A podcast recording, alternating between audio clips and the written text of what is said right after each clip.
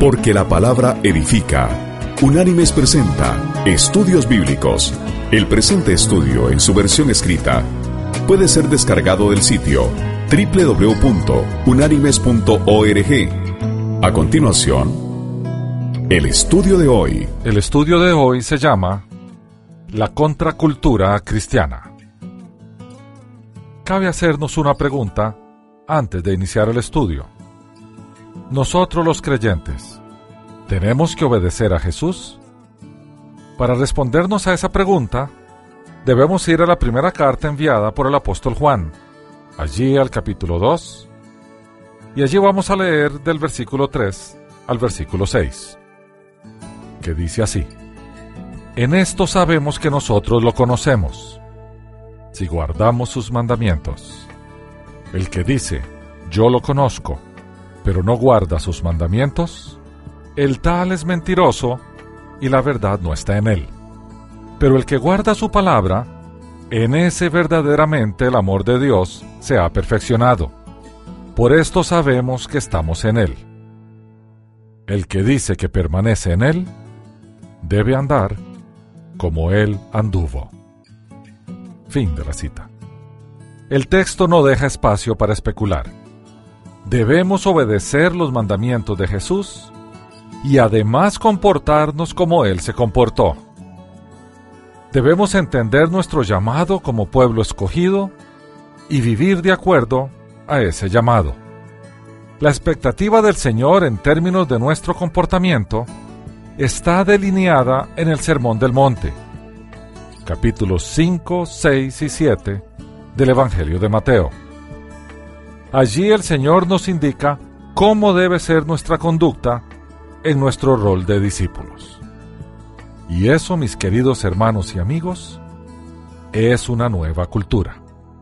Es en este sermón donde Jesús planteó a sus discípulos una nueva forma de vida, donde compara los patrones del comportamiento de la ley de Moisés, o sea, la Torá, los primeros cinco libros de la Biblia, con los nuevos parámetros de comportamiento basados en dos grandes mandamientos que nos dejó. El amor a Dios sobre todas las cosas y el amor al prójimo como a nosotros mismos. Él invita a dejar el yugo de la ley y recibir su yugo, que es fácil.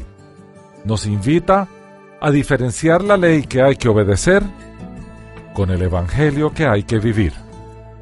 En este sermón delineó una nueva cultura, opuesta a la de entonces y con seguridad a la actual. Fue impartido al aire libre para que sus discípulos comprendieran las responsabilidades y patrones de comportamiento de los ciudadanos del nuevo reino. Y detrás del Sermón del Monte hay un tremendo llamado a ser diferente. El ser humano, de una u otra forma, busca lo correcto, lo que tiene verdadero significado, lo que trasciende. Sin embargo, tiende a buscarlo en los lugares equivocados. El primer lugar donde debería ir a buscar es en la iglesia del Señor, y es normalmente el primero que ignoran, pues la iglesia misma se ha ido alineando con el mundo y se ha conformado y adaptado para no discrepar o ser apartada comunitariamente o socialmente. En la medida en que la iglesia se conforma al mundo y las dos comunidades parecen al espectador como dos versiones de lo mismo, la iglesia contradice su verdadera identidad. Ningún comentario podría ser más hiriente para un cristiano que el contenido de las palabras, pero no eres diferente de los demás. Porque el tema esencial de toda la Biblia, del principio al fin, es que el propósito histórico de Dios es llamar a un pueblo hacia sí mismo.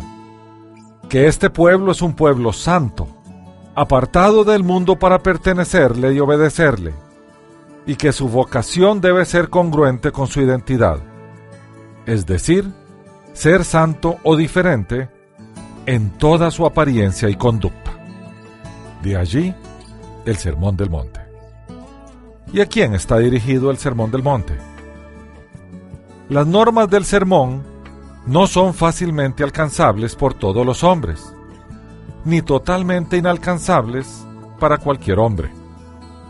Pueden ser alcanzadas perfectamente, pero solo por aquellos que han experimentado el nuevo nacimiento que Jesús presentó a Nicodemo como la condición indispensable para ver y entrar al reino de Dios.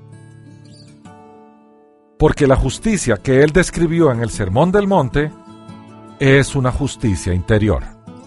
Aunque se manifiesta exteriormente y de manera visible en palabras, obras y relaciones, sigue siendo esencialmente una justicia del corazón. Y veamos este tema del nuevo nacimiento que Jesús explica a Nicodemo. Para ello, vamos a ir al Evangelio del apóstol Juan. Allí vamos a ir al capítulo 3 y vamos a leer desde el versículo 1 hasta el versículo 15, que dice, Había un hombre de los fariseos que se llamaba Nicodemo, dignatario de los judíos. Este vino a Jesús de noche y le dijo, Rabí, Sabemos que has venido de Dios como maestro, porque nadie puede hacer estas señales que tú haces si no está Dios con él. Le respondió Jesús, De cierto, de cierto te digo, que el que no nace de nuevo no puede ver el reino de Dios. Nicodemo le preguntó, ¿Cómo puede un hombre nacer siendo viejo? ¿Puede acaso entrar por segunda vez en el vientre de su madre y nacer? Respondió Jesús, De cierto, de cierto te digo, que el que no nace de agua y del Espíritu, no puede entrar en el reino de Dios. Lo que nace de la carne, carne es, y lo que nace del Espíritu, Espíritu es. No te maravilles de que te dije, os es necesario nacer de nuevo. El viento sopla de donde quiere y oye su ruido, pero no sabes de dónde viene ni a dónde va. Así es todo aquel que nace del Espíritu. Le preguntó Nicodemo, ¿cómo puede hacerse esto? Jesús le respondió, Tú que eres maestro de Israel, ¿no sabes esto? De cierto, de cierto te digo, que de lo que sabemos hablamos, y de lo que hemos visto testificamos, pero no recibís nuestro testimonio. Si os he dicho cosas terrenales y no creéis, ¿cómo creeréis si os digo las celestiales? Nadie subió al cielo sino el que descendió del cielo, el Hijo del Hombre, que está en el cielo. Y como Moisés levantó la serpiente en el desierto, Así es necesario que el Hijo del Hombre sea levantado, para que todo aquel que en él cree no se pierda, sino que tenga vida eterna. Fin de la cita. Jesús dirigió el sermón a aquellos que eran sus discípulos, y por eso también ciudadanos del reino de Dios e hijos de la familia de Dios. Las altas normas que fijó son apropiadas solo para ellos, y los que se derivaron de ellos. Como estas normas son prácticamente inalcanzables para cualquier ser humano, debemos entender que no podemos alcanzar la condición de hijos cumpliendo con estas normas. Sencillamente, no se puede. Antes bien, al alcanzar sus normas, o al menos acercarnos a ellas, damos evidencias de que por la libre gracia y don de Dios ya poseemos aquella condición. Veamos entonces el Sermón del Monte. El sermón inicia así. Y vamos a leer del quinto capítulo del Evangelio de Mateo, los versículos 1 y 2, que dice, Viendo la multitud, subió al monte y se sentó se le acercaron sus discípulos y él, abriendo su boca, les enseñaba diciendo. Fin de la cita. Jesús, antes de impartir el sermón, se sentó. Esta era la actitud que solían adoptar los rabinos o maestros religiosos cuando enseñaban.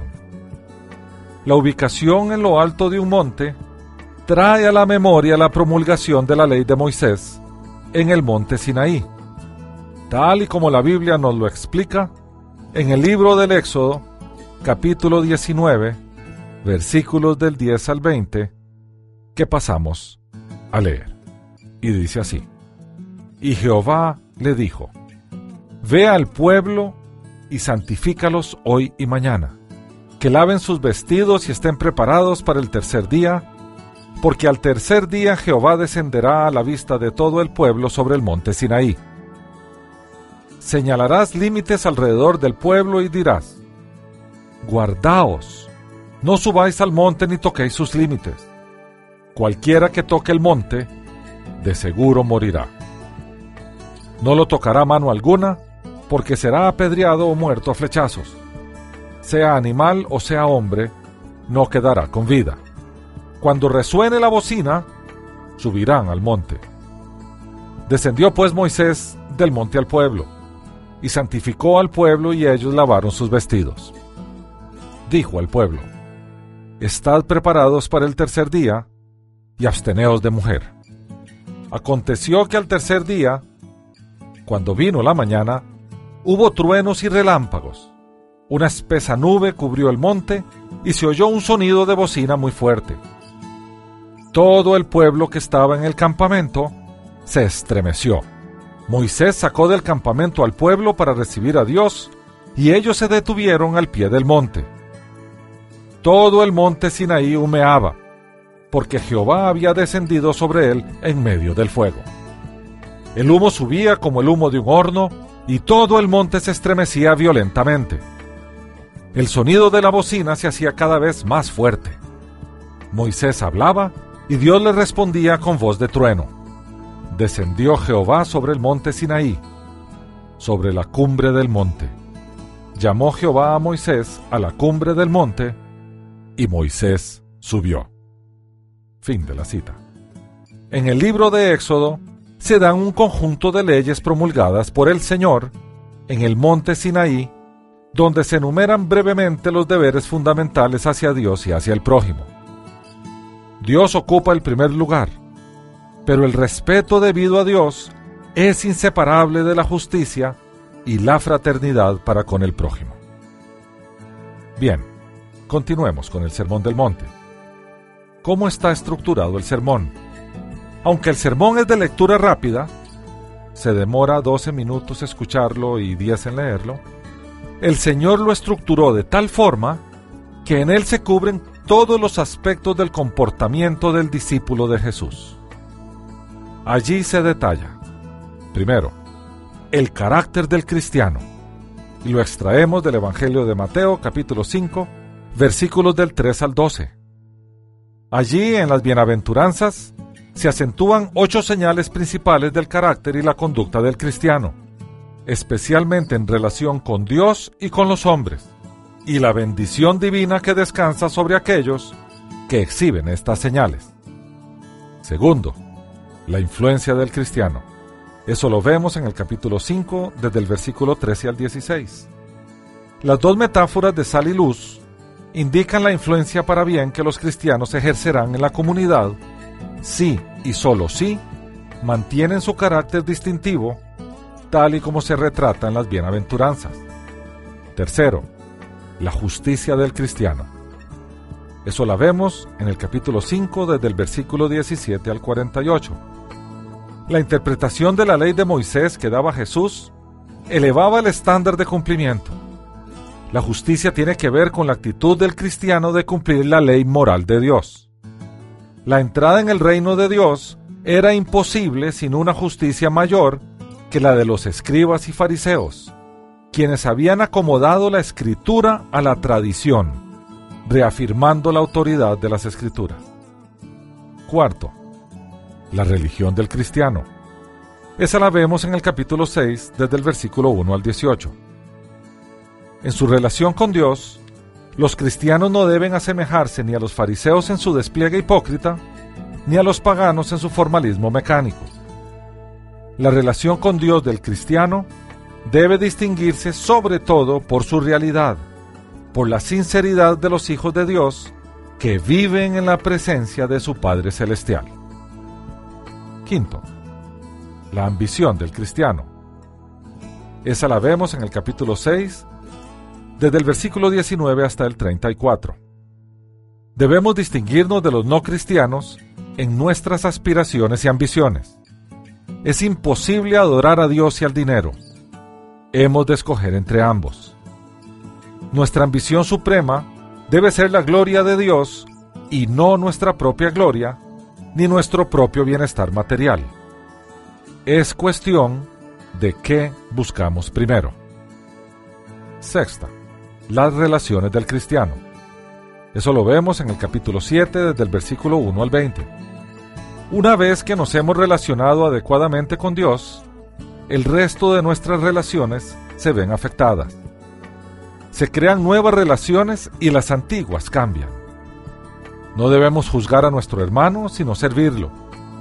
Debemos permanecer en oración con nuestro Padre Celestial y guardarnos de los falsos profetas que impiden a la gente llegar a Dios. Séptimo, la entrega del cristiano. Allí vamos a ir al capítulo 7 del Evangelio de Mateo y vamos a leer desde el versículo 21 hasta el 27. Y con ello terminamos el sermón. Debemos ser coherentes en nuestra actitud, lo que decimos y lo que hacemos, con base en las instrucciones de Jesús. De esta entrega depende nuestro destino eterno. Solo el hombre que obedece a Cristo como su Señor es sabio. Bien, en el siguiente estudio, que con él iniciamos la serie del Sermón del Monte, analizaremos el carácter del cristiano. Allí vamos a ver con detalle las bienaventuranzas. Ellas nos describirán la bendición divina que descansa sobre aquellos que exhiben las señales de carácter que están descritas allí. Bien, hasta aquí el estudio de hoy. El presente estudio está basado parcialmente en el libro El Sermón del Monte de John Stott, publicado por Ediciones Certeza. Las citas de las Escrituras son tomadas de la Biblia Reina Valera, revisión 1995. Unánimes presentó Estudios Bíblicos porque lámpara a mis pies es tu palabra y lumbrera en mi camino. Que Dios te bendiga.